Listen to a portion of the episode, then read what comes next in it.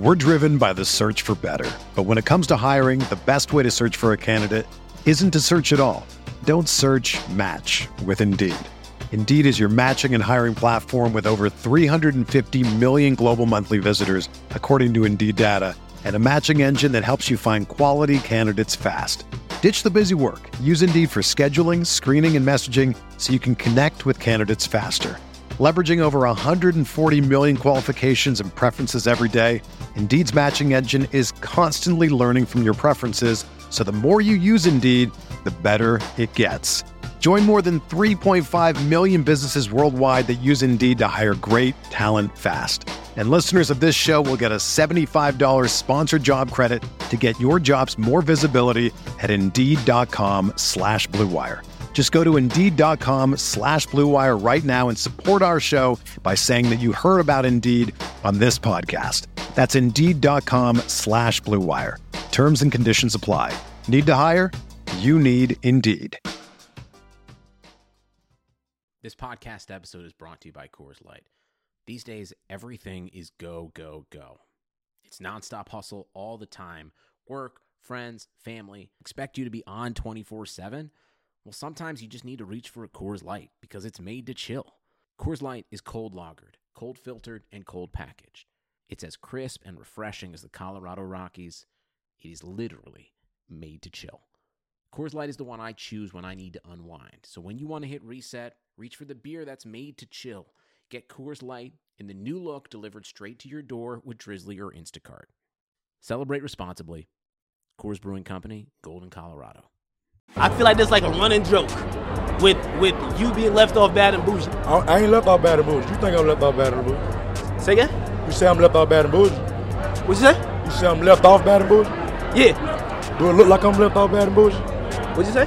Do it look like I'm left off bad and bougie? Nah. I mean, that's one thing I like about the group because ever since when you were in, in jail, even though you might see one or the other, y'all move as a collective. All right, we got to wrap this up though. Oh, my bad, my bad. I be trying to jump. I couldn't wrap hear it up then. over there too. Close it. Close it. We're here.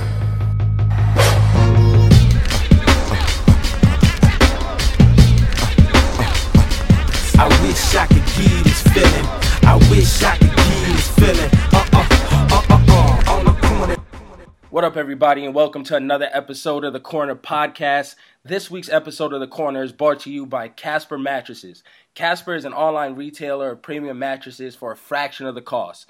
You know, me and Andreas are always covering events, we're always writing articles, but when we do have time to sleep, we lay our head down on a nice, pillowy soft, premium mattress from Casper Mattresses.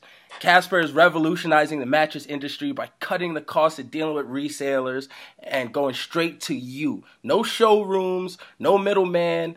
Everyone's seen those creepy guys trying to follow you around the department store. None of that anymore. You get your hands on a nice premium mattress by going straight to Casper Mattresses. Yeah, man. I mean, I, I got to get my rest. So Casper Mattresses is the, is the goods. I'm telling you right now. So listen, you can get fifty dollars off of any mattress purchase by visiting Casper.com backslash the corner and entering the promo code the corner. That's one word, the corner. That's Casper.com backslash the corner promo code T H E C O R N E R. Terms and conditions apply. What up, everybody? Welcome to another episode of the Corner Podcast. Shout out to the sponsors. It's been a long 10 days. Everyone's hitting us up on Twitter, like, where's the show? Stuff gets in the way sometimes. Andreas is a is a man who enjoys his vacations. We know this by now. Um, we're all a little busy, so we had to wait 10 days before this show. But trust me, we're talking about everything that happened in between. This week gave us a ton of things to talk about hip hop, boxing, MMA, pro wrestling. Some of the best things that we've been waiting for finally popped off. So it's a good time to have a combined show. Andres is in a good mood, it seems like. He's not old and grumpy today. Dre, you've been having Twitter beef. You good? Yeah, I'm good. I never stress about that. That's people are stupid. That's all. The Muslims came after you on Twitter. The, the That's- Nation man. of Islam dude. We can't. We honestly can't. We don't even have enough time to get into how that went completely. It's it started off with Kaepernick and why Kaepernick's not in the league, and people were really arguing with me that they're a court. The reason he's not in the league is because he's not good.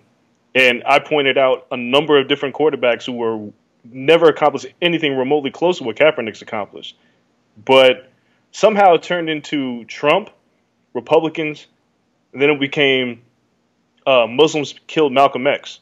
And I was like, what? Like, I, I just, I was really confused. And the, a dude essentially said that the nation, well, he was like, my, my Muslims killed my family in the Middle East and those same Muslims are the ones that killed Malcolm X. And I'm like, no, Nation of Islam and like Sunni Islam, eh, eh, like Muslims in the Middle East, they're not the same type of Muslim. Like there's different branches of Muslim of Islam. This dude from the NOI was like, you don't know what the fuck you're talking about, and I was like, what are you talking about, dude? Like, get out of here. Skedaddle. Like, come on, man. I'm I'm over here. I'm, I'm actually defending you, but. Yo, this whole shit is like watching Harold and Kumar escape from Guantanamo Bay. It's ridiculous. I feel like we're living in that now, We're all like wild stereotypes and stuff that's not even facts, everything's just exploded, and it's hilarious. I was looking at your timeline, I was like, yo, I don't even know how he got into this, but let me just scroll right past it. Yes, yes, it's it's it's it was rough, man. It's it's like I said, people are just stupid. I don't even know how else to say it. Like the whole this this Kaepernick thing was something that, and it started because a friend of mine, Jazzfly, who was on the VH1 show Gossip, whatever, like about journalists, and now she's a writer for This Is uh This Is Us. She's a writer on that show. She had tweeted that basically Kaepernick lost his life worth for doing what his life was worth, which was protesting, and that's how. And I retweeted it, and then it was just like yo, Kaepernick, Kaepernick apologist, and I'm like, y'all are wild, man. Y'all like y'all really can't see this man's not getting signed because of this. Y'all really think it's about his skills? It's crazy. Yo, your Twitter feed was more entertaining than the BET Awards. Because at one point, a dude called you a thug. Yeah, that happened. he was like, "Yo, you're a thug," and he said something else. That he called me a statistic. He said I was a statistic, statistic. because he, he was talking like, "Yo," he was talking about welfare, and he was saying and i was explaining to him like why health insurance is important because people can't afford health insurance it's not cheap right and the reason why you know the old healthcare plan is put in place is for people who don't make enough money or are self-employed can afford health insurance and he's like you're just like a statistic i'm like bro i can guarantee you that you need welfare more than i do I, financially i'm good like don't ever come at me when you talk about money like i'm I'm straight. Like he was like he worked at like some store, and I'm like, come on, man, don't call me a statistic. I don't need food stamps. Like, and, and, and that's nothing against people that do, but come on, that's ridiculous. Shout out to the EBT card. It got me through like four years with three kids. I'm listen, just, man, it works. Every, I wish this guy listened to the podcast. Cause listen, I was a statistic. I'm all good. It got me to where I'm supposed to be. So it's it's all good. That whew, that EBT card though, people don't know the joy of the EBT card reing up on the first, and you just going and buying steaks and chilling like you just living on top of the world, and then you check it like a week later, and you got a ration what's left on the EBT card. You're a week in. You're like, damn, yo, I gotta make this last 120 stretch for three weeks because you blew everything in the first week. The struggles of the EBT card. I know people feel me, and I'm showing my age because I ain't never seen a food stamp in my life, like the paper ones. Oh wow! I've never seen one. So the EBT card though, that had me right, uh, got me through college and a couple years after that. So if people want to know how I became a journalist, it's because I was dead broke, but I fed my family off of EBT. So your tax money works sometimes. Um, talking about the BET Awards, I, I went left. BET Awards happened and before we even get to the show, the best part of the show wasn't in the show. The best part of the show happened 45 minutes before the show even started. Whose side are you on? Joe Budden or Migos? In which this, this shouldn't even be the two sides because there's a bigger clown than both of them. And Migos were wearing, they were on the red carpet wearing blouses. They're not the worst part of this. But I'll let you choose a side Joe Budden or Migos. Well, like I've told a lot of people, and people have asked me about this, like Joe Budden being unprofessional. First of all, this is what happens. Um, people that aren't up to speed for some reason or just aren't on social media. Joe Budden eh, has a show. What the hell's the name of the show? And I watch it all the time. I can never remember the name of the show. Yo, I don't. I don't even watch that show. I listen to his podcast still, but I don't watch the show. Anyway, he has a show on Complex. Him, uh, DJ Akademiks, and the desk guy, I believe her name is, uh, where they just kind of just talk. It's like It's just talking heads debating numerous subjects in hip hop, and they It's were on the first red, take, right? It's a hip hop first take. Somewhat, yeah, And- yeah, very much so. So they were on the red carpet interviewing artists, and apparently Migos was to be interviewed. Now, Migos, from my recollection, from anything I've seen, they don't give good interviews, and apparently Joe Budden wasn't a fan of doing an interview with Migos, although he likes their music. He just didn't see what point was there doing an interview if they give poor interviews.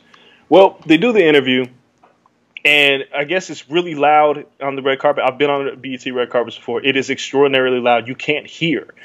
And uh, which one was it? Takeoff? Offset? Nah, it was uh takeoff. Offset is on everything, and so is Quavo or whatever, but takeoff is on nothing almost. Even though he does the ad libs. I secretly want to be takeoff in life, and I just want to do ad libs on songs and get a third of the pay. At any rate, uh, Akademiks asked Takeoff, you know, how does it feel not being on their biggest song, which is Bad and Bougie, obviously. And Takeoff was like, "What are you talking about? I'm, I am on this song." and it, it- this goes back and forth for like a good thirty seconds, and, and Akademiks can't hear him, and people thought it was because of his his um his dialect, his his southern dialect was so so deep, but it was because he clearly couldn't hear him. Listen, I Oh. couldn't understand him, and I could hear it. So So either way, long story short, uh, Joe Budden, I guess, hadn't been feeling the interview, so he said to cut the interview short. Akademiks continues to ask questions, and he says something along the lines like, "You guys are my favorite group," which is like a no-no in journalism. And Budden gives him like a crooked eye, jumps up, drops the mic, and walks off. Migos jumps up like they want to fight, like they've been disrespected, which I can understand why they would feel that way. Um, but this has been the talk of the internet. You know, Migos jumped up like looking like Purple Rain uh, with their blouses on, and Joe Budden walked off, and then it, it was almost a scrap on the BET Awards carpet. Now, first of all, BET needs to um, not have awards. I don't. I, I just don't understand it. BET Awards, Source Awards, Vibe Awards. There's always like some semblance of violence that's un- completely unnecessary. Because later on that night, Migos were gonna get in a fight with Chris Brown. Anyway, this doesn't happen at the Grammy. and Chris Brown was chilling by the car, like Yeah, no, like was nothing. happening. Um, So- Migos need to start dressing appropriate for starting beef, right? Like, listen, if you start beef in the '90s, you were good. You had Timbs on, you had long jeans, they were baggy, you had some maneuverability. You, your your white tee came down to your knees in case you got a hockey style, pull it over someone's head. So there there was a lot of advantages to fighting in the '90s. Now, what can you really do with skinny jeans and blouses? Like you, you're gonna get a run in your stockings. Like I, I don't understand why people are starting beef dressed like they are today. Half of the Migos were wearing loafers. They weren't even wearing sneakers. You can't fight in loafers. uh, you know, it's a, it's a BET Awards, it's a fashion show. But at any rate, there's people that are saying that Joe Budden was being petty. Look, I've been in a music in music journalism for 15 years. Ooh, show that age. How long I've been doing this. I've been doing music journalism for 15 years, um, like straight out of college. And I've had my fair share of interviews that are going left, right? And where the subject just doesn't want to answer anything. And I've cut them short. I don't have time for it because if I'm not getting the story, what's the point? So I understand where Joe Budden was coming from, where he was like, like the, at the end the interview, they're not even like there's friction in this interview. Nothing good is going to come out of this. And Akademiks continues to answer questions, you ask questions for whatever reason, and Joe Budden dropped the mic. The mic drop was unprofessional because it came off as disrespectful. But for the other side of it, as an artist, as an entertainer, look, you are obligated. Like they didn't come to you; you came on their show. Give a decent interview. Some of y'all need some media training, and that and like it goes for fighters, it goes for uh, celebrities, musicians. Like you gotta know how to give a good interview. Now, granted, people feel like Migos is on the top of the world, they don't owe anybody anything. That's not necessarily true because one day you are going to need the media. My rule has always been I don't need you for my story. So you can either cooperate or not. If you don't give me what I need, I'm going to write about you not giving me what I need.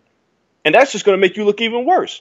Yeah, but then uh, at that point, we interview a lot of people like that. We're about to do so in a couple of weeks, right? Like Floyd is not going to give us anything. But see, Floyd is different. Floyd does give you something. It, it, it's but it's not what you want, right? Floyd gives you very canned answers that you can kind of expect, and, and like there's a lot of artists that have done this over the years. Floyd's a master of this because he's not going to get caught in the spin cycle. It's it's it defends himself against stupid questions, so he, he gives a lot of canned answers. Migos wasn't giving; they were giving one word answers. Floyd doesn't do that. He, he was technically asking a question. Yeah, like if you're an artist, like and you're getting interviewed, give an answer. Right? It was a dumbass question. Like there is no answer to that question. Do you feel you were left out of Bad and Boot? Like what is he supposed to say to that? It was a dumbass question. That's what I'm saying. Which this is, once again, happens. Akademiks is an idiot. And listen, he's good at what he does, right? But if we're just going to pure for like pure journalism, you have a show that should lean upon some rules of journalism. You are now a professional in this show, and you are no longer just an internet troll or wise guy or a guy who lucked up onto a site and people for some reason listen to you, now you have to carry yourself professionally and you have a brand, it's something that actually matters, and you step into a different space, act accordingly. No different than Desus and Mero. I give them nothing but props for that late night show because you know what? I listen to Bodega Boys and Desus versus Mero on Complex. I've been listening since the start and they've evolved. Their nighttime show isn't what it was early on they understand you got to bring a level of professionalism with the wild shit, and it works. He doesn't know how to do that. That question was stupid, and Migo should have jumped him, and he had the fidgety fingers for a reason. Like, yo, I should be the one getting slept because it was a dumb question it and was. a dumb response. Or, huh? Huh? That's just rude. Like, my man, you got no manners. Like, what are you doing? But the, this is the problem when you have people who don't have experience in journalism doing a journalist job, right? Especially with a, an artist who didn't want to really cooperate with the interview in the first place. So it's like it, it was destined to be a failure, right? So I have no problem with Joe Budden whatsoever, aside from the mic drop. I thought the mic drop was something that you didn't necessarily need to do, and it comes off as disrespectful. Migos, it's like, yeah, it was a stupid question, right? But from what I've gathered, the whole interview was like that like they was they were just giving like one word answers, and there was just there was no enthusiasm. There's like the energy wasn't there. I've been there. I cut those interviews short. I, I just like if it's not, especially on the red carpet, you don't have time for that. If anybody's ever been on a red carpet before, you don't have time to try to you know massage your, your subject and make him feel comfortable with your conversation. Fuck that. If we I ain't got time for it, on to the next one.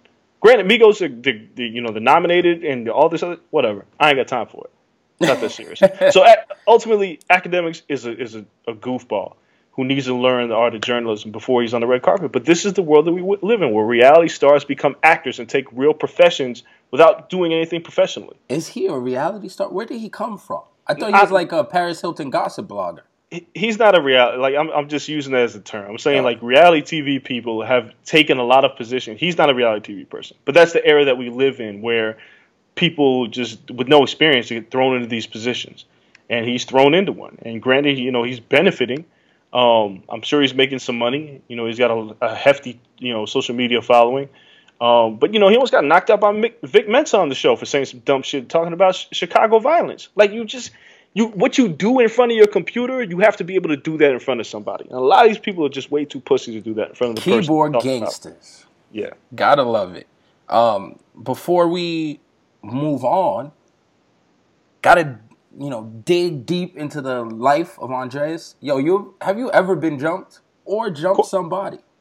Of course, I've been jumped. Like I, I don't. what what rite of passage? Like, look, short story, story time with Andreas.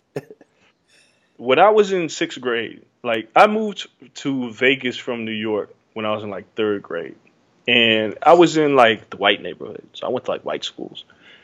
When I got went to sixth grade, I moved, and I moved across town to a school called, and I went to a school called Ruby Thomas, which was like the hood school. And I got there, and I had this hefty New York accent, and um, the kids, you know, I was new, and this this is like the height of like the Bloods and Crips, like gangs. So in sixth grade, I'm the new kid. I'm a, I'm a nerd at that. Um, so the kids wanted to test me.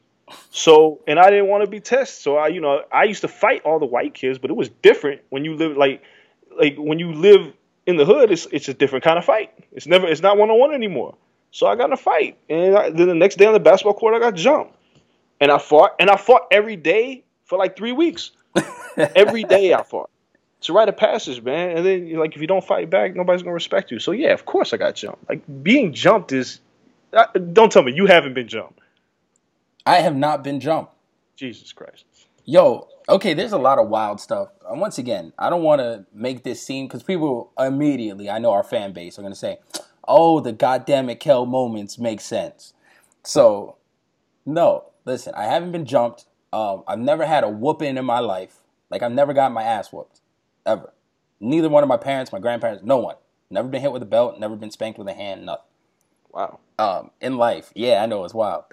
So I've al- so and I haven't fought like gotten in a fight fight since fourth grade.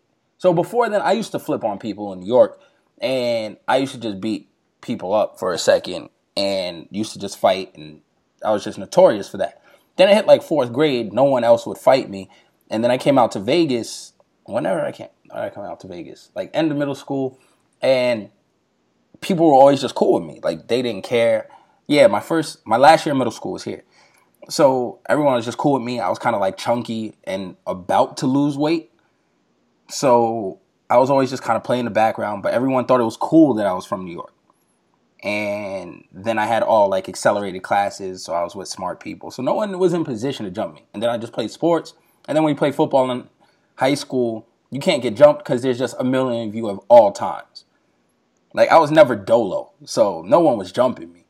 Um, on the opposite end of the spectrum, every now and then I've had to jump somebody, and it wasn't purposeful.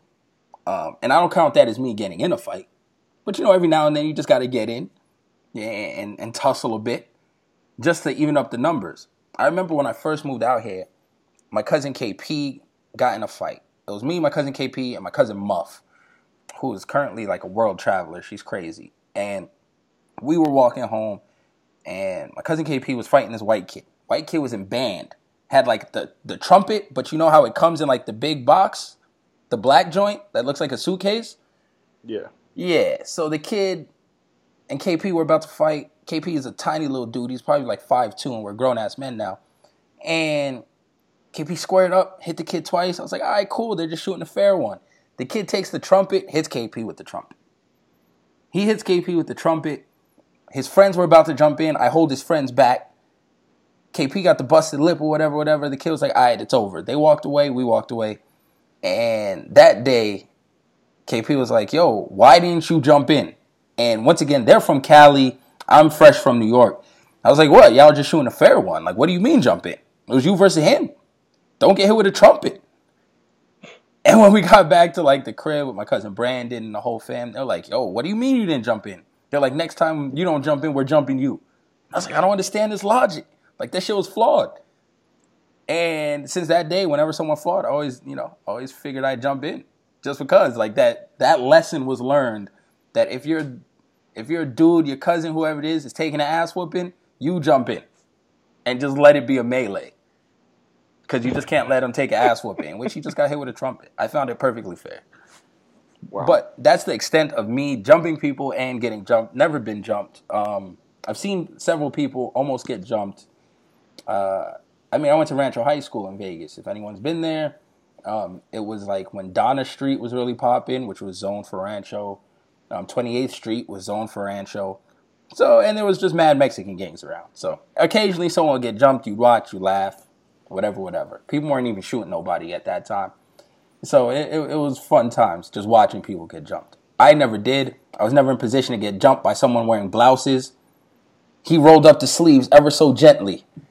That's how you know the Migos mean business, man. Imagine you getting jumped by a guy in a blouse.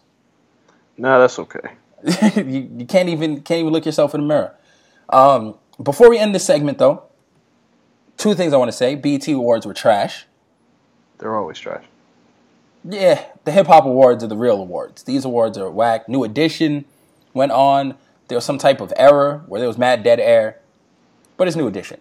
It's only right that something goes horribly wrong when they're on stage. It's only right when something goes on the BET stage. Remember, for those who are new to the show, I worked at BET for a year. I was an executive there. Uh, yeah, this is not surprising. But you know what's funny? That there was like a billion new edition on stage. There's like the t- the movie new edition, the movie Kids, the movie Adults, and then it was New Edition. And the worst people on stage were the real New Edition. That was crazy. Do you expect them to be good after all the shit they've done? Uh, you know, I'm glad that Bob- they can walk. listen, Bobby is the only one that really, and I read Bobby's book, which is crazy, by the way, but he's the only one that really has an excuse. Now, when you get older, like boys, if you look at Boyz II Men, who are a few years younger than New Edition, Boyz II Men sounds phenomenal. Like Ralph Tresvant sounded horrible. Even Yeah. Johnny's starting to lose it a bit. Um, and you know, like they were singing over the track. Yo, it was just a lot of people on stage, and it gave me a headache. And that was kind of like the epitome of the BET Awards. So Yes, that that's a good synopsis right there. Um, shout out to friend of the podcast, Royce the Five Nine dropped the Bar Exam Four mixtape. I've been listening to it all week. I have to say it's the best mixtape I've heard in years. So crazy that I just had to talk about it for two seconds. There's not a bad song on there, and a couple songs are just mind blowing. It's incredible to see what a real MC does with these little, uh, you know, radio made for radio beats and how good they could be. But instead, people just sing song over. pretty much. Um, that's about it for our entertainment section. Let's move on to the stuff we're supposed to be here to talk about, which is boxing, pro wrestling, and MMA. Not too much in boxing, so we're just going to lump it in real quick before you take a break. We have Pacquiao on free TV. This is not a test. It is not 2006. Pacquiao is on ESPN. Is this the end for Pacquiao? This is this is the end of the road. Yes. I mean, look, whatever deal that they signed with ESPN to broadcast this fight, good for Manny Pacquiao, good for top ranked boxing because nobody was going to watch it otherwise. Nobody's going to buy it on pay per view. This is the way you need to go. Um, I know, like, people like Adrian Broner ridiculing Pacquiao for being on ESPN, but you're on free TV too, bro. Shut up. Um, and, I mean, I'm going to watch the fight. You know, I, I still want to see if Manny Pacquiao has anything left. But yeah, this is it, man. Like I said, I've said it a million times on the show. It's a farewell tour for Manny Pacquiao. So he doesn't get this Floyd fight because I think there's a possibility he gets the Floyd rematch. Absolutely. Freddie Roach said he wants it. If there's a big enough, if th- one, if he gets a knockout here, which he hasn't gotten in damn near a decade, so that's a huge if. But if he does, enough people will see it because it's on free TV, and there'll be enough buzz. Um, Skip Bayless, who still thinks the injury actually played a part in the first fight, that it would say, you know what, Floyd fight Manny again next May. We'll call it end of the line there, both healthy. I think there might be a swell of people who will pay again. Only sixty dollars, not a hundred again. It won't be as big as the first fight, but it'll be big enough to land them both a, a nice amount of change. I mean, I, I honestly hope not. You know, like it's hard because we have freak shows, and Pacquiao, uh, Mayweather, McGregor is a freak show, so pretty much anything can happen. But yeah, man. I mean, even if he knocks out Jeff Horn, he's Jeff Horn. I mean, it's not like anybody that anybody who watches boxing even knows. Like casual fight fans, like who is Jeff Horn? Hardcore fight fans is like who is Jeff Horn? So Manny Pacquiao knocking him out, I don't think necessarily think it creates a buzz, but you're right. You know, Skip Bayless and a few of these other guys will start banging the drum. Manny Pacquiao, Floyd Mayweather too, which is completely unnecessary because it's not like the second fight will be any different from the first. It might be worse. Could I, I mean, I, to be honest, I don't know if anything could be worse than that first fight from a fan perspective. Pacquiao's it was what, a lot older. yeah, I mean, what I'm saying, like, if Mayweather's not going to be taking a whole lot of chances, regardless of who he fights, you know, depending on how he looks against McGregor. Like, if he doesn't knock out McGregor, then he's just not taking any more chances ever again for the rest of his life. He's safe. That's what the fight will look like. It'll be a safe fight, and who wants to see that? I don't know. As many people that paid for Ward versus Kovalev, at least, because that flopped, and that wasn't a safe fight. That was actually a really good fight. Couldn't sell anything. Poor Kovalev, whose deal was based around pay per view sales and gate. Neither did well. No, it, it yeah. Being at the fight, I was like, God, where are all the people? two of the like easily two of the top five pound for pound fighters in the world are competing in the same weight class. Like this is like Mayweather Pacquiao was not the two top five pound for pound fighters in the world. Uh, Pacquiao was what, like three or four at that time? No, he wasn't. He wasn't that high. I thought he was. Mm-mm. I, we'll have to double check, but I'm pretty sure he was at that point. Um, I think he was still like down. I, I'm pretty sure in Ring Magazine he was like seven. Okay. Like because you know he was coming off the Marquez knockout. Um, you know he he beat Tim Bradley, and people were like, oh, he looked good against Tim Bradley, but whatever. Um, and you know, other people were coming up. Maybe he might have slipped in there, but it's very rare that you have two top five pound for pound fighter, uh, fighters face each other. They couldn't draw anything, and it's it's sad. It's unfortunate, but that's it's boxing when you don't do anything outside of the ring to sell a fight. Like when you're not doing the the basketball wives fights and the reality TV stuff. it's hard to sell a fight, man. It's really hard. If you, and, and and there's you know people don't like Andre Ward for whatever reason. They just don't like him. Kovalev is a Russian. Can't sell a fight. Yeah, Son of God was not selling tickets. So that's pretty much it for boxing, right? That kind of quick recap is all we had this week. So let's take a break.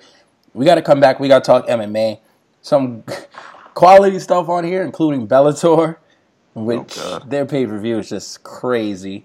Um, Holly Holm finally lands another KO. BJ Penn may still be dead. And a whole lot more injuries, media, a little bit of everything. So you guys stay tuned. We'll be right back after this quick break.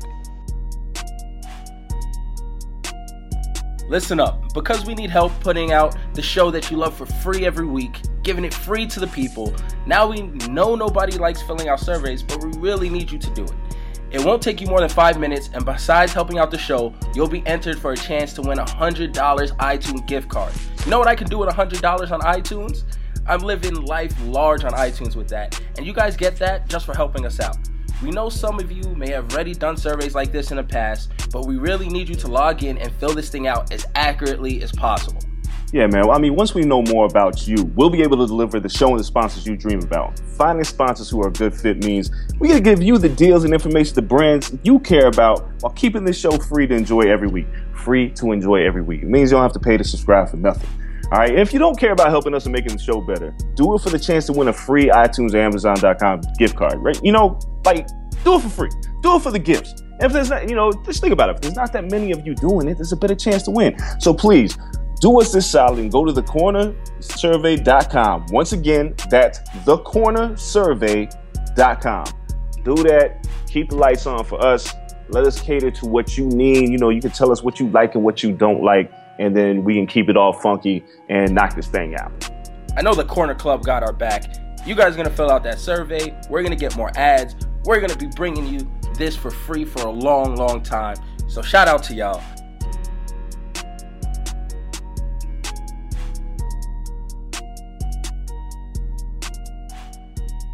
All right, we're back and it's time to talk MMA.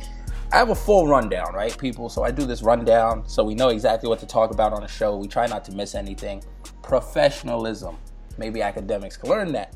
So I have this rundown and I forgot to talk about the biggest thing, at least to us and what affects us, and that's Fox Sports cutting their entire digital department, all writers, including MMA. And I believe there's another website that is following suit. You said MTV is cutting MTV their just- writers. Yep. Is this the new trend? Is it all video? Is it all podcast? Is it all what we're doing here and being in front of the camera that pays? And I'm not even sure how much that pays. Probably not a lot. But is this the, the trend of the future? Are we practicing a lost art in writing still? No, we've been having this uh, this discussion about the written word for a long time, and yes, it is trending the wrong way for a lot of us writers. But people still read, right? Like you go to work, not everybody can watch a video, and listen to a podcast. People still read articles. Um, for for a network like Fox, who is a network, people come to the network to look for stuff that was on the network. So videos that supplement, you know, the uh, Undisputed Show and anything else that's on there, that makes sense. It's unfortunate, but most people don't go to Fox for news, like to read their news. Um, MTV, most people don't go to MTV to read their news. And when you're when you're a video department, when you have a video uh, based outlet anyway, it kind of only makes sense, you know, to do so. That this doesn't mean that, that the written word won't come back for either of those networks, but I mean, I'm not too surprised. It's sad because there's a lot of good writers that got cut from both places, and Yahoo just had massive layoffs as well. Um, but Really? I, I didn't see anyone who got let go from there. Uh, this was a couple weeks ago. Yahoo let go about 2,200 people Oh, yeah, Um, yeah. from the acquisition. So this is not necessarily a sign of the times because we've been debating this video thing for a long time. But you know, there there are going to be people that are going to lose jobs. It, it's the the unemployment line in journalism just gets longer. And, and this is why I tell people like, don't stick yourself in a, in a box. Like, if you're a music writer, find some other shit to write about, because th- that well's going to dry up, and you're going to need to be elsewhere. So you got to be, you know, diverse. But a lot of people just aren't. Yeah, that's it's rough. Um, so a lot of good writers get cut, man. A, Yeah. a ton, um, especially from Fox Sports side. It, it kind of just weirded out the industry because it's like, yo, how do you have an online entity with no writers, with just video? Like, how fast can you turn around these videos with amazing quality? How timely is your stuff going to be? Are people going to care by the time you release the video? There's so many questions to that where words are so much faster um, you know, to just get something edited, get it out. The process is so much more streamlined, and which is why it's worked over time. There's a reason for it, and it's it's crazy to see them try to go different. But we're talking about it, I think, in one of our group chats, and you said, you know, they can't compete with the big boys. They can't compete with ESPN. Damn sure can't compete with Bleacher on the digital side. So what do you do? and you got to go completely left. And I guess this is it. You know, some people are definite casualties. MMA jobs were small, you know, few and far between anyway. This only makes it tougher. So, man, shout out to them. You know, I just hope they all bounce on their feet, um, you know, land the next job and we keep moving because, you know, Ariel Helwani's MMA Journalism Association or whatever aside, it is like a, a cool little community and brotherhood. There's not too much, too, not too many people coming in, not too many people going out. So it's sad to see when you know someone just gets dropped like that. So hopefully they bounce back. Um, let's get into some real MMA. Bellator NYC. That's the real. MMA you want to into? Real right. MMA, quote Okay. unquote. Uh, it started going bad from what the Phil Davis fight. Oh, absolutely. Phil Davis, Ryan Bader, and then the ship just. I mean, this was probably one of the most bizarre series of fights I've ever seen. Yeah, I mean, listen, I wasn't a fan of the the Bader Phil Davis fight coming into it. I thought, you know, Bader's the newer guy just from the UFC. I thought Phil had the look they were going for, you know, to market Phil going forward. They put him in the tournament. He did well, blah, blah, blah. I thought it was a good look, and I thought it would be a nice little stepping stone for Phil. Lo and behold, he chokes in a boring fight. Bader's the champion. I mean, look, I don't even know. Like, this is what happens. It's like Scott Coker. Did you watch the first fight? You put in two fighters who aren't necessarily known for their hands, but are, are wrestlers. They're going to negate each other. And you make it five rounds? It's going it's to be terrible. like, it's, it was destined to be an awful fight. It was destined. And, and, you know, I think, I think I might have had Phil Davis winning that fight by a round. Oh, I had Bader winning. But either way, everybody, the fans lost. It's a terrible fight. Furthermore, to put this on free television right before the pay per view, that's a fight you put on the pay per view when you already got everybody's money. That's what you do. Like you take their money and then you like, well, now you're stuck with this shit. Rather than using that as a marketing tool to make people uh, buy the pay per view at the last minute, which is what you should do. Which is why they put Uriah Faber on those UFC prelims. Correct. Like you put on a good fight so people say, you know what, I'm going to buy this. That fight- Impulse buys. That buy. You want your money back. Yeah. People were like, mm, I don't even know. Like, even I was sitting there, like, I had to cover it. I was like, damn, I, I don't know if I want to watch this shit anymore. But I did, and then it just went from bad to bizarre. Yeah, no, it, it didn't get any better. Um, we open up the pay per view with a championship fight, correct? Yes. Lorenz Um, Larkin, Douglas Lima. Yes, Larkin versus Lima. Expected Larkin to win. He did not. To me, that wasn't an exciting fight, and it really should have been. Yeah, it's uh, that's that's one of those things where the matchmaking was spot on. Um, Lorenz Larkin jumps in, uh, gets a fight with Douglas Lima. A lot of people weren't too high on. Douglas Lima lost to Ben Askren, but he wasn't fighting a wrestler. And everybody else these fights, he's been able to put hands on. You would think that him and Larkin would have a knockdown, drag out brawl. It was a decent fight. Larkin got clipped. Um, but yeah, Douglas Lima's is still still the champ. Just wasn't anything special. Nothing special. And you, now you're at like, okay, now there's two boring fights, and I'll just call them boring. It, you know, it was average. How about that? Right. two average fights, and you know the end is just going to be, you know, just fluff pieces. So you're like, okay, there's two more fights. If I pay my money, there's two fights that are going to give me my money's worth. So next you have the debut of the young kid. Oh, why is his name escaping me? What's the young kid? The twenty year old. I'm gonna make you look it up. Oh, come on. We don't got time. It starts Aaron a P. Pico. Pico. Thank Aaron you. Pico. I almost said Pico de Gallo. The most the most hyped MMA debut In a while? maybe maybe ever. Since Sage? He might have been. I mean, this was his MMA debut. Like oh, this yeah, no. pro debut. yeah, no, true. That's very true. He, he was 0 for it, and they gave him a guy who was 8 and 2. Yeah. So that tells you what they thought of him. But, you know, the hype was real. Pico's been training since he was like, what, 12 in all mixed martial arts, world class wrestler, skipped college wrestling to turn pro.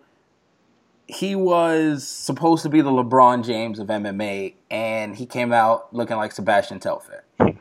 So not even Sebastian Telfair. At least Sebastian Telfair, you know, he looked decent in the pros for a hot second. Darius Miles? Like, you know, I mean, I, I, they played like Pico was barely on the court. Lasted 29 seconds before he got caught. he You ain't Kwame Brown, though. Mm, I mean, dude, it's pretty bad, yo.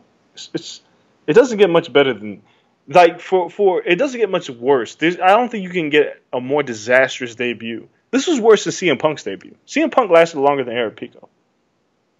Think about that. Oh, that's rough. Yeah. So uh yeah, so Pico Oh, lost. CM Punk lasted? I didn't even think Punk about lasted over that. two minutes. Pico lasted what, just under thirty seconds. Yeah, that's rough. He walked into one and got choked out. So does this mean it's, it's the end of Aaron Pico? I don't think so. I think he goes, you know, I think he works hard, and he, you know, you don't give him an eight and two experienced MMA guy, um, and maybe he gets some wins. But man, this is this is like the ship was just sinking, and for Bellator at this point, because now Scott Coker, his biggest, you know, his biggest signing in terms of a, a young prospect, just got blown up by a guy who's definitely never going to challenge for a title. Zach Freeman. Then Zach Freeman had the nerve to say in an interview with MMA Junkie that says his victory is why he holds out hope for McGregor against Mayweather. Shut up. Yo, he flipped on everyone in the post fight. Like, you guys didn't want to interview me before. I was like, oh, that chip on his shoulder was big. Because he just got real brand new on everyone. But can we knock him? This might be it for him. Like, this might be the crowning moment of his entire career. So, rumble, young man, rumble. Talk that trash. So, if you're going to upset someone, that's how you do it. You land that one big punch, you get the choke out, you styling on him, and on to the next fight where he probably gets finished in what, under a minute? and, and Pico is going to bounce back. I, I've been saying it for a long time. MMA is not built for 20 year olds. You can No. be good, you can be great like John Jones. There can be anomalies. There's, you know, there's 14 year olds that go to Harvard. That thing's not built for 14 year olds. yes, it's a tough world out there. You fight somebody with experience, but it's just, you know, octagon, uh, cage jitters, whatever it was. He'll be back. It's just, it was disastrous for it to happen on a pay per view. Yeah, I mean, they put him in the spot, and the bright lights got to him. But the the climb will be perfectly fine as long as he bounces back. You know, we we've seen guys, Robbie Lawler, we we've seen guys get cut, supposed to be supreme talents, and get cut and bounce back. The kid will be fine. And probably a future Bellator champion before it's all said and done. If anything, this is a blessing in disguise because this probably keeps around Bellator longer than they could have ever imagined. Because now he has something to prove. perhaps. Um, then what we had? We had uh, Brent Primus pulling off an upset, beating Michael Chandler after Chandler had a nasty injury to his ankle, like a minute into the fight. Yes. this is like bad. This was bad Unforced getting error. yeah, And the only thing I was saying was let the man fight. He's on one leg telling him to kick it. He's like, Chandler's please hit me. Michael Chandler's a tough guy because I would have been like, nah, that's okay. Because I mean, fighting on one leg is going to be. I mean, you just really have to believe in yourself. He almost landed Oh. the knockout. Yeah, I know he clipped him, which is crazy, but it's unfortunate. There'll be a rematch, but it's like Brent Primus, I believe, was like a plus five hundred heading, or he might have been even a bigger underdog than Conor McGregor is heading into this fight. Yeah. I mean, if you bet the two underdogs, so if you bet against Chandler and you bet against Pico, you made out like a king. Yeah, easy. But I'm sure very few people did. And moving forward, Oh God. oh man, they just can't let the glory years be the glory years, right? Uh, so we've talked about what Fedor has done. I said I didn't watch that much Pride Fedor. I saw like three fights for an article I had to watch once, um, and people crushed me in my group in our group chat. Like, oh, how do you rank anyone in the best ever rankings if you never saw enough of Fedor? They say well, if you never saw any Fedor. Listen, I've seen Fedor. I haven't watched every Fedor fight like I've watched every fight of a lot of other fighters. So I said, okay, you know what? I got to go back watch all of Fedor's fights. Um, because it was before I started covering MMA. It was before I was, you know, in the game. So I was like, cool. Uh, instead of just watching Strikeforce and WEC, which is what I went back and watched all of and caught up on, I got to add Pride to the list. I've been chopping away at that for the past month. Um, old school Vanderlei is just nasty, by the way, but we'll get there. So Fedor comes in and everyone's like, oh, you know, the nostalgia of it, he can win. They just want to see him fight again and now he's just wrecking the legacy that he once had. And I don't know how you say it doesn't wreck the legacy, if that is going to be your future argument. Because fights like this, Matt Mitrione, when you almost land a double knockout, because it was a double knockdown, and it was a race to see who gets up first, and Fedor looked like an old man with a bad hip. He needed the, yo, I, I'm on the floor and I can't get up, the life alert. Because simply he couldn't get up and got finished because he couldn't get to his feet or a knee or anything like that. He got knocked out by a punch when he was already on his back when Mitrione climbed on top of him. That's what knocked him out. So it, it's it was sad to see a guy who can't move anymore. Yeah, I mean, all right. There's two things. One, we're gonna forget about these losses when we talk about the legacy of Fedor. Uh, really? Yeah, we forgot about dude. We, people forgot about Sugar Ray Leonard, who he lost to. People forgot about who Muhammad Ali lost to on the tail end of his career. We, you forget about losses. You forget like once you those those like Anderson Silva, ten years from now, people are gonna say, okay, he got beat up by Chris Weidman, but those years of dominance were unlike anything we've ever seen. And the same thing will happen to Fedor. It's obvious Fedor's old. It like he shouldn't be fighting, but I want to say he's a year older than Cormier, but, but a lot different. more miles. Yeah, his, his MMA mileage is deep. Yeah, the the mileage on Fedor's body from all those years fighting a heavyweight in Pride and all the wars he has been in, all the people that he beat, because it's not like Fedor just beat up cans in Pride. He beat the best heavyweights that we've ever seen in mixed martial arts. all he, of them put in front of him. And like, and and that's all that they gave him in, in Pride. Unfortunately, he never got to do it on the big stage with the UFC. But these fights, it's almost like see, it's not the same as Roy Jones, who like you kind of almost chalk the rest of Roy Jones' career up to nah, whatever. But he's fighting like Roy's fighting a decade too long. I don't see Fedor fighting ten years too long. I don't see him fighting for another ten years. No, that'd be that'd be unwise.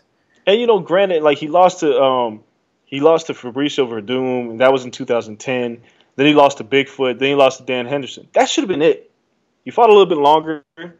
Um, he beat Jeff Monson. He beat Satoshi Ishii. And then, you know, he goes out here against Matt Mitrione and, and does kind of what I expected. I didn't expect him to beat Meathead. Um, oh, God. Then, when he then, dropped him, how excited were you, though? I'm going to be honest. Like, I was typing and I heard them both hit the canvas, and I didn't know what the hell happened. I looked up and I was like, "What the hell's going on?" And then I saw Mitchell just he was like, "Oh," and just climbed on top of him and punched him, and I was like, "This is stupid." Um, and that was just kind of my reaction. Was like, Fedor's dead. Doesn't need to be fighting anymore. Um, no, and but, it happened way too soon. It's not like we got a round of Fedor. No, we got we got what just over a minute. Minute. That's it. Quick and easy. Up out of here. So it's not the, necessarily the way that you want to go out, but once again, it's combat sports. A lot of people go out on their shield and on their yeah, back. Like BJ Penn, like like dude. Oh, we're getting there. Oh, we're Boxer, getting there. Like no, like the, the one thing. You know, I know we're on the MMA segment, but the one thing about uh, Floyd Mayweather that is completely different from any other fighter is he's ending his career never ta- tasting defeat. It doesn't happen. It just doesn't happen. People don't retire when they're supposed to. In which They he didn't, by the way. What? I mean, he didn't retire when he said he was supposed to. He's come back. Yeah, but he's coming back for a fluff fight where he should kill. You know, he should run over McGregor. But if he loses, then people say he shouldn't have came out. I was about to say, what's the craziest shit? That, like, honestly, if McGregor catches him with one, which won't happen, but let's give the point zero zero zero one percent chance. McGregor catches him and wins. How crazy would this shit be? I'll tell you, the first thing that'll happen is people will call it fix. That's the first thing that people will say, and that and, and it'll be hard to disprove it. what? There's no proof for it. Uh, What do you mean? It's, it's hard to But I'm, I'm it. just I'm, I'm saying that because in the minds of pe- of many people will say that there's too much money in this fight for a rematch that Mayweather took a dive for the bread. Even though as ludicrous as it would be, it's going to be hard for people to fathom McGregor beating Mayweather without some kind of fix being in. Great, it shouldn't happen, but I'm just I'm just saying. Yeah. Uh, but if it did happen, uh, it's a mess. It's it's a it's a huge mess um, for everybody involved. UFC's never seen Conor again if that happens. Oh no, Conor's going to fight somebody that he'll like. Conor should never. If he were to catch Mayweather, hypothetically speaking, if Conor McGregor were to catch Floyd Mayweather with a punch and knock him out, right? Yeah. He should never box again. Like I Like fight or just box? Box. He should never box again. One and no. Yeah. He won't do it because the rematch and him being the A side Oh. would net him so much money. It's insane. Look, he didn't fight Jose Aldo again. He ain't fighting Floyd Mayweather again. like Jose you- Aldo wasn't going to net him two hundred million dollars because they at least got to get paid even. I, I mean, He can make two hundred mil from one fight in a rematch if he wins. I, I, I know, but I'm just saying from a sportsman side of things, like Conor McGregor strikes me as the guy who plays you in a video game, beats you, and never plays you in that video. He puts down the controller and never plays you again, ever. Like that, and if he beat, if he were to knock out Floyd Mayweather, I would, I would just be like, I'm never fighting again. Like I'm not fighting Manny Pacquiao. I'm not boxing anybody else. The only fight he would consider is a Floyd Mayweather fight. But I, in the deepest, darkest part I'm of not his fighting the he UFC know- again. I'm, I'm out. Like that's Yeah, the end mean- of the game. Yeah, I mean, you could fight in the UFC again if you really want, because he, I mean, kind of believes in himself a, a lot. But I just boxing, nah, I don't. Th- I beat the best. Why would I fight anybody else? He got to run it back with Floyd. They'd have to run it back in May. Dog, do you know how pissed off Floyd Mayweather would be if he knocked, if he got knocked out, and then kind of was like, nah, It's like, I nah, you you. good. Hold that up. just, and just talk shit to him for the rest of his life. No, Floyd. Floyd honestly would take 150 and give Conor 300 to entice him into that rematch, just to run it back. Dude, losing makes you do crazy things. Like if you've never lost at something before and you and you want and you know you didn't lose, like it, you know that like it was a freak accident. Yo, I'm telling you, if Yo, I'm he Conor could be McGregor, Rousey. He could be Rousey, and it could I'm just just- crumble him. I'm just saying, uh, if Conor, I'm just like, yo, I'm never fighting him again. I'm coming back to the UFC and like, give me 50% of the company or something, but I'm not him. I knocked him out. I'm not fighting him again. Yo, not giving- I'm 200, not giving him a 200 mil for another night when you already took that W. You're playing with house money because if you lose, you're supposed to lose the first time anyway. I know, but I'm just saying the bragging rights of, of never giving this man another shot to beat me. Like it essentially is, the, is the bragging rights and pride worth $200 million? Is what we're coming down I to. don't know. I mean, Conor's a guy who fights for the money. I could see him doing it again. Just Anyone saying, logically is going to fight for 200 mil over pride and bragging rights and the chance it's still winning again. I'm just saying how hilarious it would be for me. Like fuck all that. Like if Conor was like, I Conor goes to UFC and was like, "You want to do this again?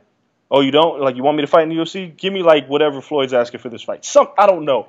I'm just saying the stain that would leave on boxing and Floyd Mayweather if Conor McGregor knocked out Floyd Mayweather and never fought again. Like it would be the greatest story in the history of like sports. Oh, it would be. I said that the other day. If Conor wins, it'll. I said it'll be the greatest moment of my professional journalism career. But I'm Future, saying past, whatever. It'd be the greatest thing I've ever seen, and it'd be the biggest thing in sports history because it. But- it's uncharted territory to never do anything on a professional level. Come in and beat the best. Yeah, I'm just saying it goes up a notch if Conor says I'm never fighting you again. Like Conor's mouth after he knocks out Floyd Mayweather. Oh, that make- press conference is going to be an hour and a half long. and to make Floyd Mayweather beg for a rematch, beg for a rematch. Like if I'm Conor, I could you could hold out for like a year, Yep.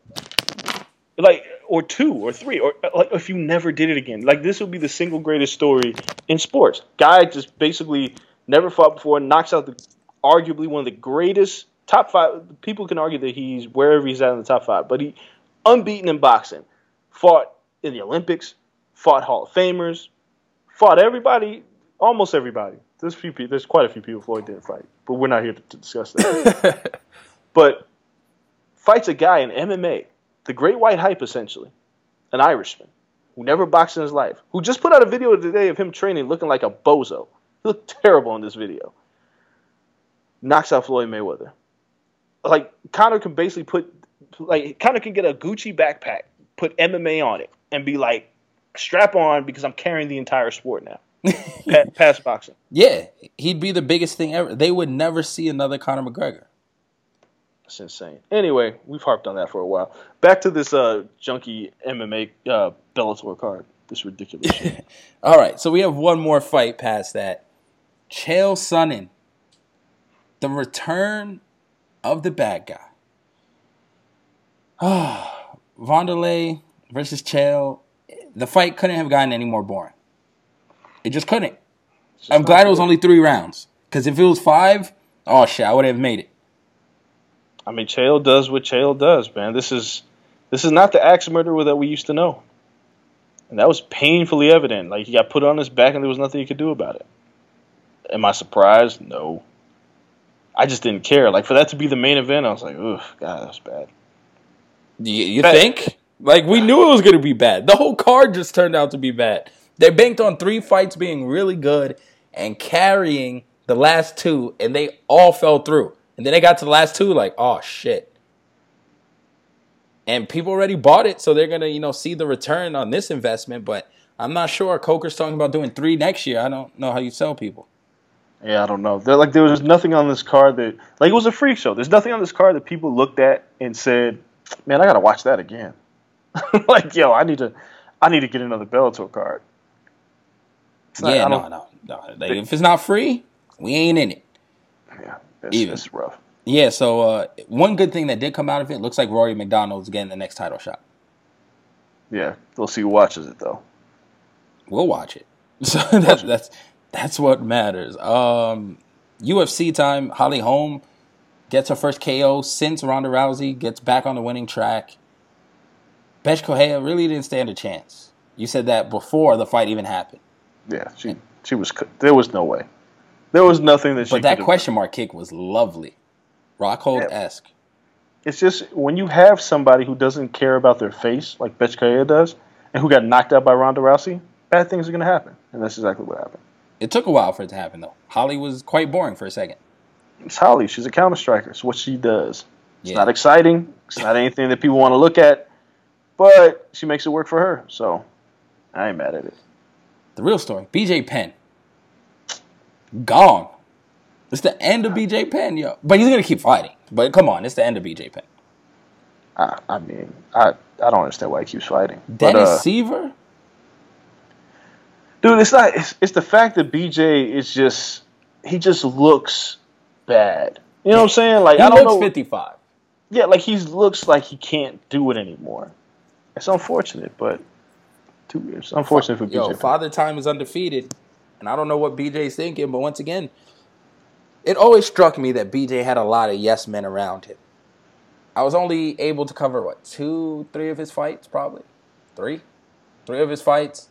So I wasn't like immersed enough to really see the people around him.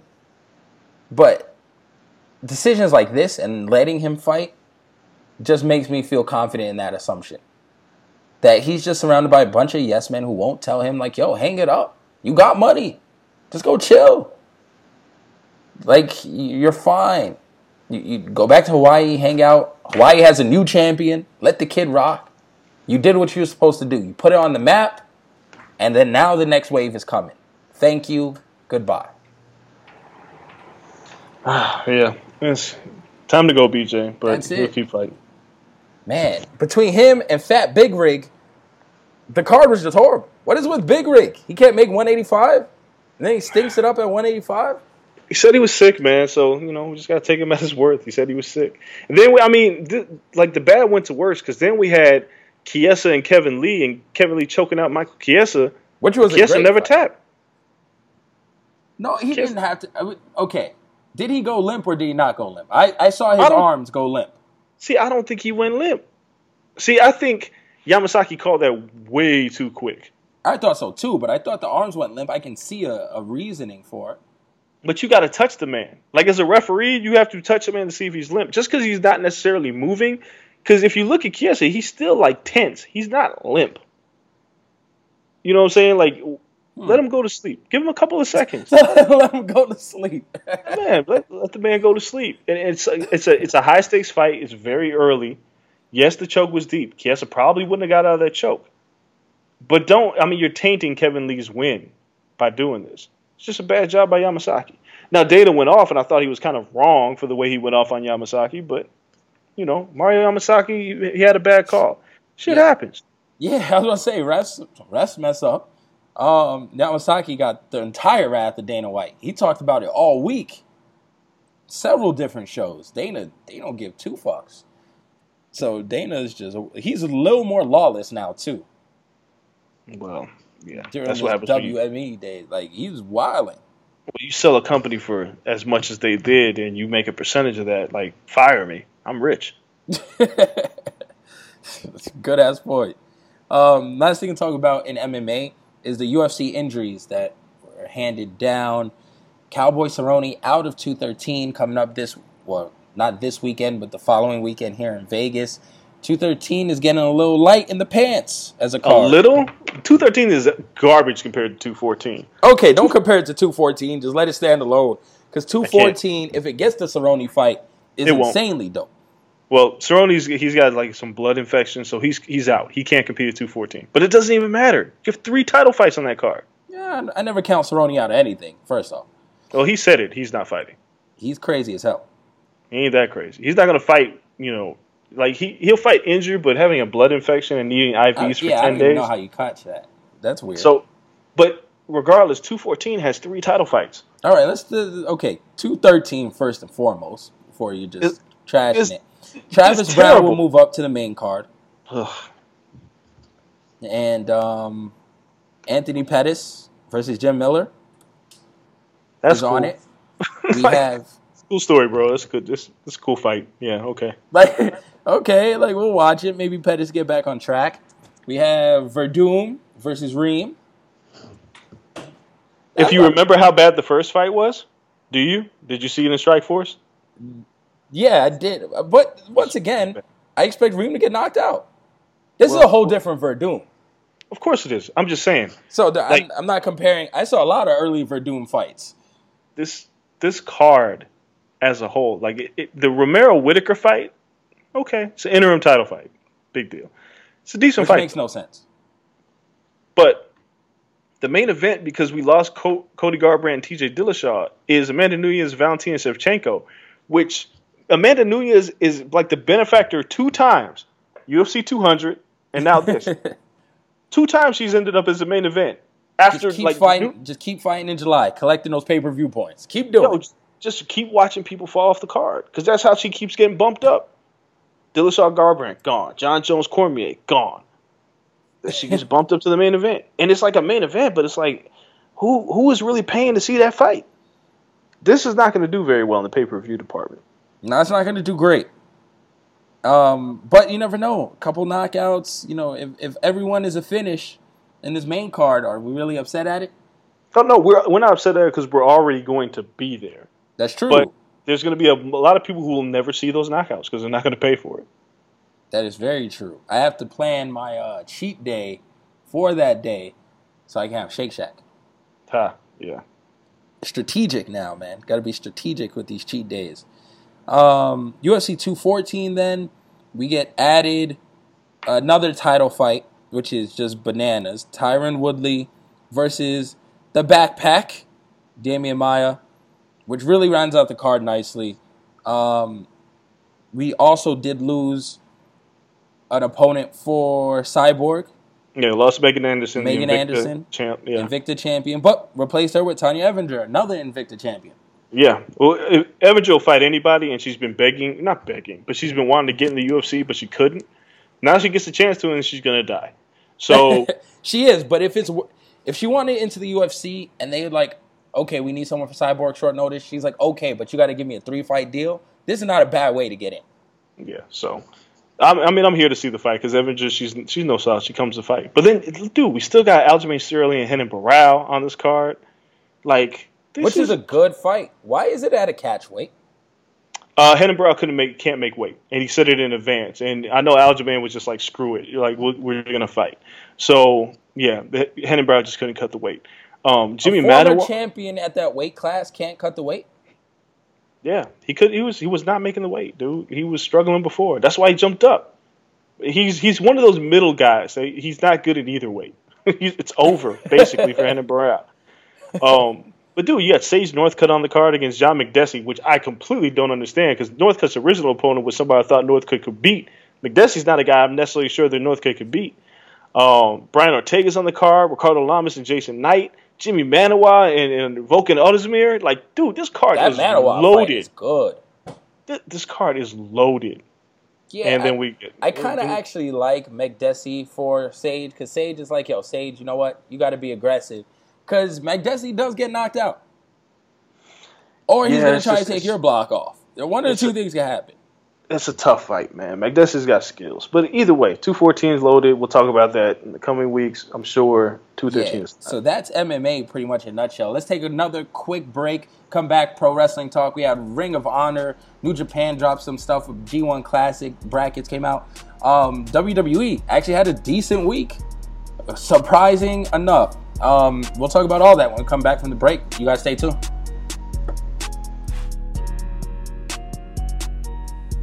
All right, everybody, before we continue to talk more combat sports, we got to give another thanks to Casper Mattresses. Casper Mattresses combine two technologies, springing latex foam and supportive memory foam to create an award winning sleep surface.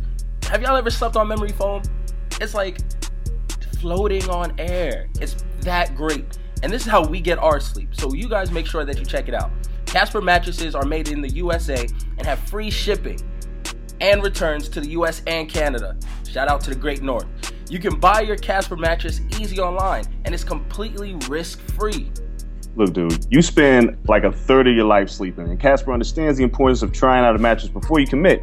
Look, so if you aren't satisfied with the Casper mattress, you got a 100 day period. Yeah, that's right, 100 days. You know, like 100 days of sleeping, by, by about that time, I think I know if I like my mattress. So get a Casper mattress for $500 for a twin or $950 for a king size. And you can save an additional $50 towards your Casper mattress by going to casper.com backslash the corner and entering the promo code the corner. That's Casper.com backslash the corner. Promo code the corner to save $50 towards your Casper purchase. Terms and conditions apply. Look, again, man, I like to sleep, and these things are for real.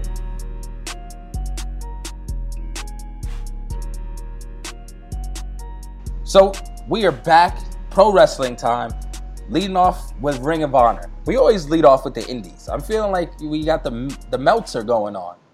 Are, are we too favorable to indie wrestling? No, it's just better. Fair point. Ring of Honor comes up, good card, best in the world. Um, we'll kind of just jump through it. What was your favorite match of the card? Just just stand standalone match.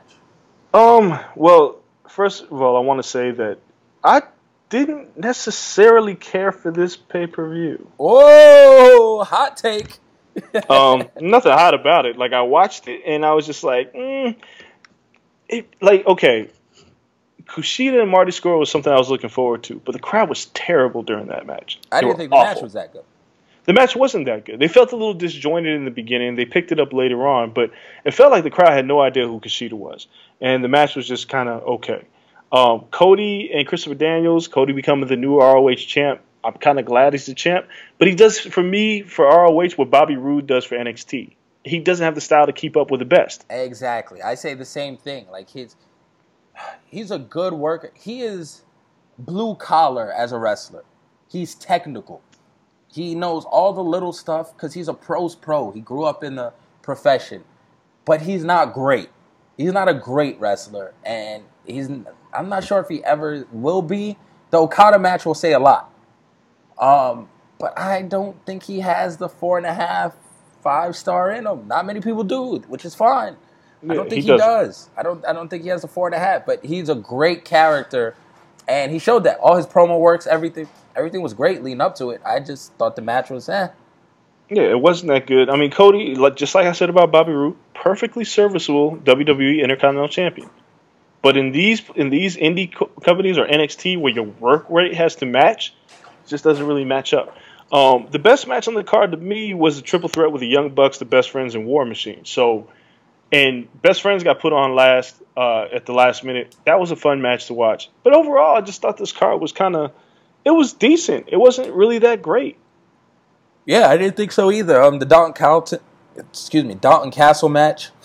I mean, it told a story. Castle finally won a belt. I'm sure, you know, in his re-up of ROH, that was probably like one of the terms. It didn't do anything for me. A match that really fell short was Jay Lethal versus Silas Young. I thought Jay was, Lethal was actually really, uh, and Jay Lethal is just a great. I, I actually Silas Young's not that bad either. I just thought that I didn't think the match was terrible. no, it was just it just fell short. Like Jay Lethal has done everything he can in ROH. I feel like he's just spinning around now. It's tough, man. I feel like you know, I feel like Jay Lethal's at the point in his career where he could do some work in New Japan. I thought so too. I thought it'd be great. That's exactly when I was watching it with Ryan McKinnell for the podcast. Um, I was watching it over at his crib, and I was like, "Yo, it's time for Jay Lethal to go into G1, have a run like Big Mike did. Just, just test your talents against those guys, and his style holds up so well for New Japan. I don't know why he's not like you know what one of the two guest guys that they have every year. It's just weird to me that he wouldn't go. Um, yeah, so I I thought it was okay pay per view. Wasn't there a strap match of some sort? Kazarian, Adam Page, and that was decent. It was much better than it should have been. Yeah, I Um, thought that was the best match of the night. yeah, was- the, the a good fight. thumbtacks on the on the strap. It sounds like I'm talking about a lesbian wrestling match, by the way. But I, I promise you, it's just a long leather belt. But it was a good match. I thought it was good. Yeah. Overall, the card, you know, ROH is for the last year, nah, about a year. ROH has been putting together these cards. Kind of, they feel like they're being put together at the last minute, like the anniversary show. Like we went, and it was you. You go in thinking you had low expectations, they exceeded. This is one of those that kind of barely exceeded. The card wasn't that good to begin with, but it is what it is. Can't win them all. No, very true. Very true. Um, that pretty much wraps up the ROH card. New Japan Pro Wrestling G1 Climax um, tournaments coming up. The brackets have been announced. And once again, we have a lopsided matchmaking, right? Um, I'm not mad at it. It's kind of now, at this point, it's what I've come to expect. Wait, wait, you call this lopsided? I think it's lopsided. How so? Oh, the oh wow! They actually hold on. Sorry, I didn't see that. Um, they announced a full schedule of matches, which is kind of crazy. Um, I, I just think Block B is so much better than Block A. How so? All right, so Omega, Okada, Elgin, Tama Tonga, who's supposedly coming up, and oh, I guess that's it in Block B. Yeah, Block A has Tanahashi, Ishii, Goto, You're right. It's actually Zack Sabre good. Jr., Kota Ibushi, Tetsuya Naito. Look, yo, Yo, okay, I lied. So this is pretty. when well, I first saw it, I was like, yo, Block B is the killer block. You know what? Now that you mention it, it's really not. Because, yeah, when you go Naito, Ibushi, Sabre, and Tanahashi, they're facing each other the first night of G1. So it's Tanahashi versus Zack Sabre Jr., Ibushi versus Naito. I'm good. Right there. Right there, say no more. And Goto versus Ishii on night one, yo, this is going to be good. Block A is no joke. Block B, on the other hand, good matchups. Um, Kenny Omega versus Suzuki. I, I think that's easy for Omega. Okada versus Yano. Eh. Tama Tonga versus Big Mike is probably the best one on Block B's first night. Because I'm not a Juice Robinson fan. See, Juice could have they could have left Juice out of this. Our juice is getting a little burned, man. He's been putting in work. The juice is loose. This is what you're telling me. I like. I, I mean, I just love the tournament. Sanada, I'm a big fan of Sanada. Um, Evil, he'll do what he has to do.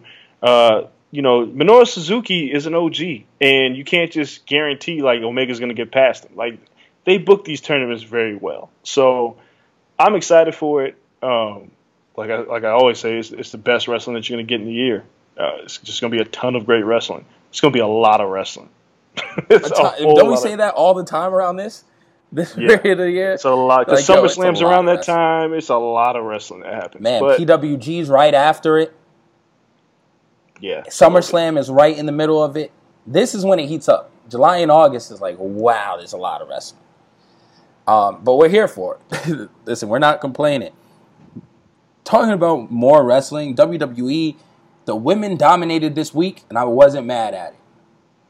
Each Nah, woman, each woman's match seemed really good.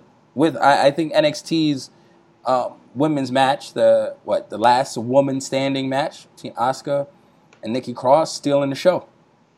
That was excellent, actually. That was a very, very good match.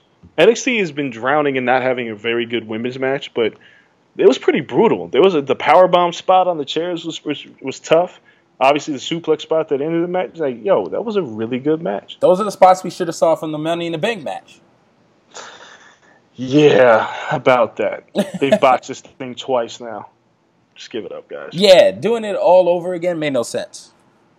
Carmella still wins. They just wanted to, to you know, wipe the nasty taste of Ellsworth climbing the ladder, but it, the match still wasn't that good. It really wasn't.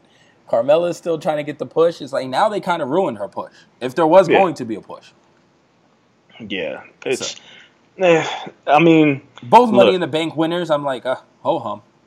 yeah. I mean, they they're trying to put some inject some new life into this, but they really don't need to. Like I said, Kevin Owens should have been the Money in the Bank winner for SmackDown because I felt like him. There's so much value with him carrying the briefcase, not Baron Corbin. Carmella, they're just trying to give her purpose, but why? Same thing with Corbin, trying to give him purpose. But why? Right? Like they're just gonna fall short anyway. But like I was talking to someone this week and I was like, man, you can see Vince McMahon his hubris shows in these situations. Is because and this is long standing with Vince, he doesn't he, he doesn't mind inheriting stars and you'll be okay to make him some money, but he gets off on building stars. So when you look at the Shield, you're like, okay, Ambrose, Rollins, and Reigns. What in your mind says Reigns get the bigger push? Because he has a, a physique. Everyone has a physique in wrestling outside of Kevin Owens and some fat people. So you're like, what? What does it? Nothing. Except he's the only one that wasn't on the Indies. He didn't come into WWE with any sort of name, and Vince feels he can build him into a superstar. Same thing. You look at Money in the Bank match. It's like, yo, all of these names. Why Corbin? Because Corbin didn't have a name before Vince. Ziggler had his run already. If not, it would have been Ziggler. Everyone else came in with their name. Vince doesn't feel he needs to build them up anymore. He wants to build stars. That like gives him a chubby or something. I don't understand it. But it's not working. He hasn't built a star since who? Cena? Yeah, it's been a while. Like homegrown talent. Daniel Bryan came from someone else. Punk came from somewhere else. They're the two biggest stars since Cena. I, he just can't do it. And he's just frustrating me at this point. He's stubborn. Vince has to go. I, you know, we're all friends on this podcast. Vince has to go. I'm not going to say how, but Vince got to go. It's time for new blood. Um, I, I thought the women's match was good. The women's match on Raw was also good. Nia Jax showing that she can wrestle a little something, something. I'm not mad at that. Yeah, she finally had a good match against Sasha, so good for her. I feel like they did that because they've they've really just overlooked the women for like the last three weeks on Raw. Um, but it's like safe to say that Bar- Bayley is buried. Like it's over. All the way. Someone She got- said that she got booed. Probably. I mean, she got she was the first one in and the first one out in that gauntlet match. Ugh, it's no good. No good for Bayley. They they failed miserably with Bayley. Well, maybe they're trying to have her lose a ton, a la Sami Zayn, to make you feel like sad for them and sad for her. So And then, then they a la can finally build it correctly. Wait, wait, but then a la Sami Zayn, you still never get a push. so is that uh, to be look, determined. it's rough. It's rough. The only um, the only th- other thing that was really worth talking about on Raw is Samoa Joe choking the life out of Brock Lesnar. So Oh. amazing, right? And people are like, "Oh, this means he's going to lose at Great Balls of Fire," and it doesn't, because it's two weeks out. So Joe can, you know, get wrecked next week, and then we have mystery for the match again. I like that.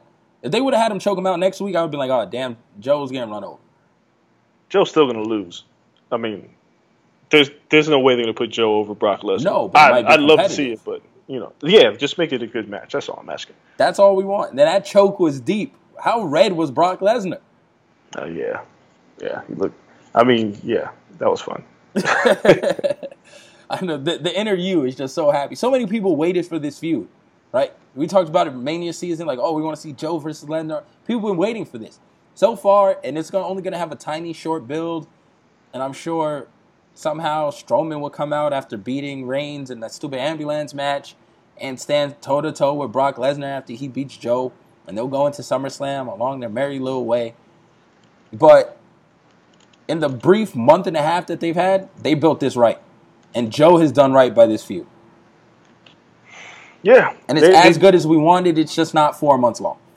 Yeah, it's it's it's, uh, it's a great match. It's on a stupid pay per view, but you know, Still not feeling Hopefully- the great balls of fire? nah, man, nah. We could talk about that when that pay per view happens, but Say it with a twang. It might help. nope, I won't say it. All right, so that's our episode for today. You guys had to wait 10 days for it. Hopefully, it was worth it. Make sure you follow us on social media at the corner LSN on all platforms. Me at Kel Dansby, him at Andreas Hale. We'll be back next week, preferably on Wednesday. We're trying to get the show earlier and earlier every week, clearing our schedules because there's a lot of stuff to talk about. It's UFC week. Oh man, it's gonna be good. The grind starts. So we can't wait to talk to you guys. If you're coming into town for International Fight Week, hit us up. There's a drink with your name on it. We'll go and hang out. Um, Andreas is too busy for that, but at least I'll be open. We can chill, meet up, and all that stuff. Let us know. It's all about you guys. So thank you again. But for right now, we're out. Peace. Oh,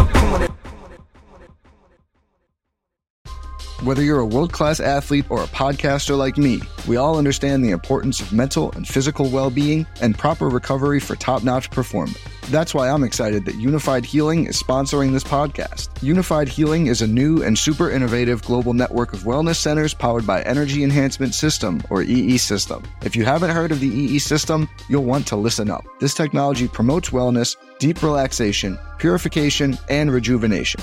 At hundreds of locations across the globe, access to a center is easy and affordable. Interested in experiencing the EE system technology for yourself? Go to unifydhealing.com slash bluewire to learn more and find a center near you.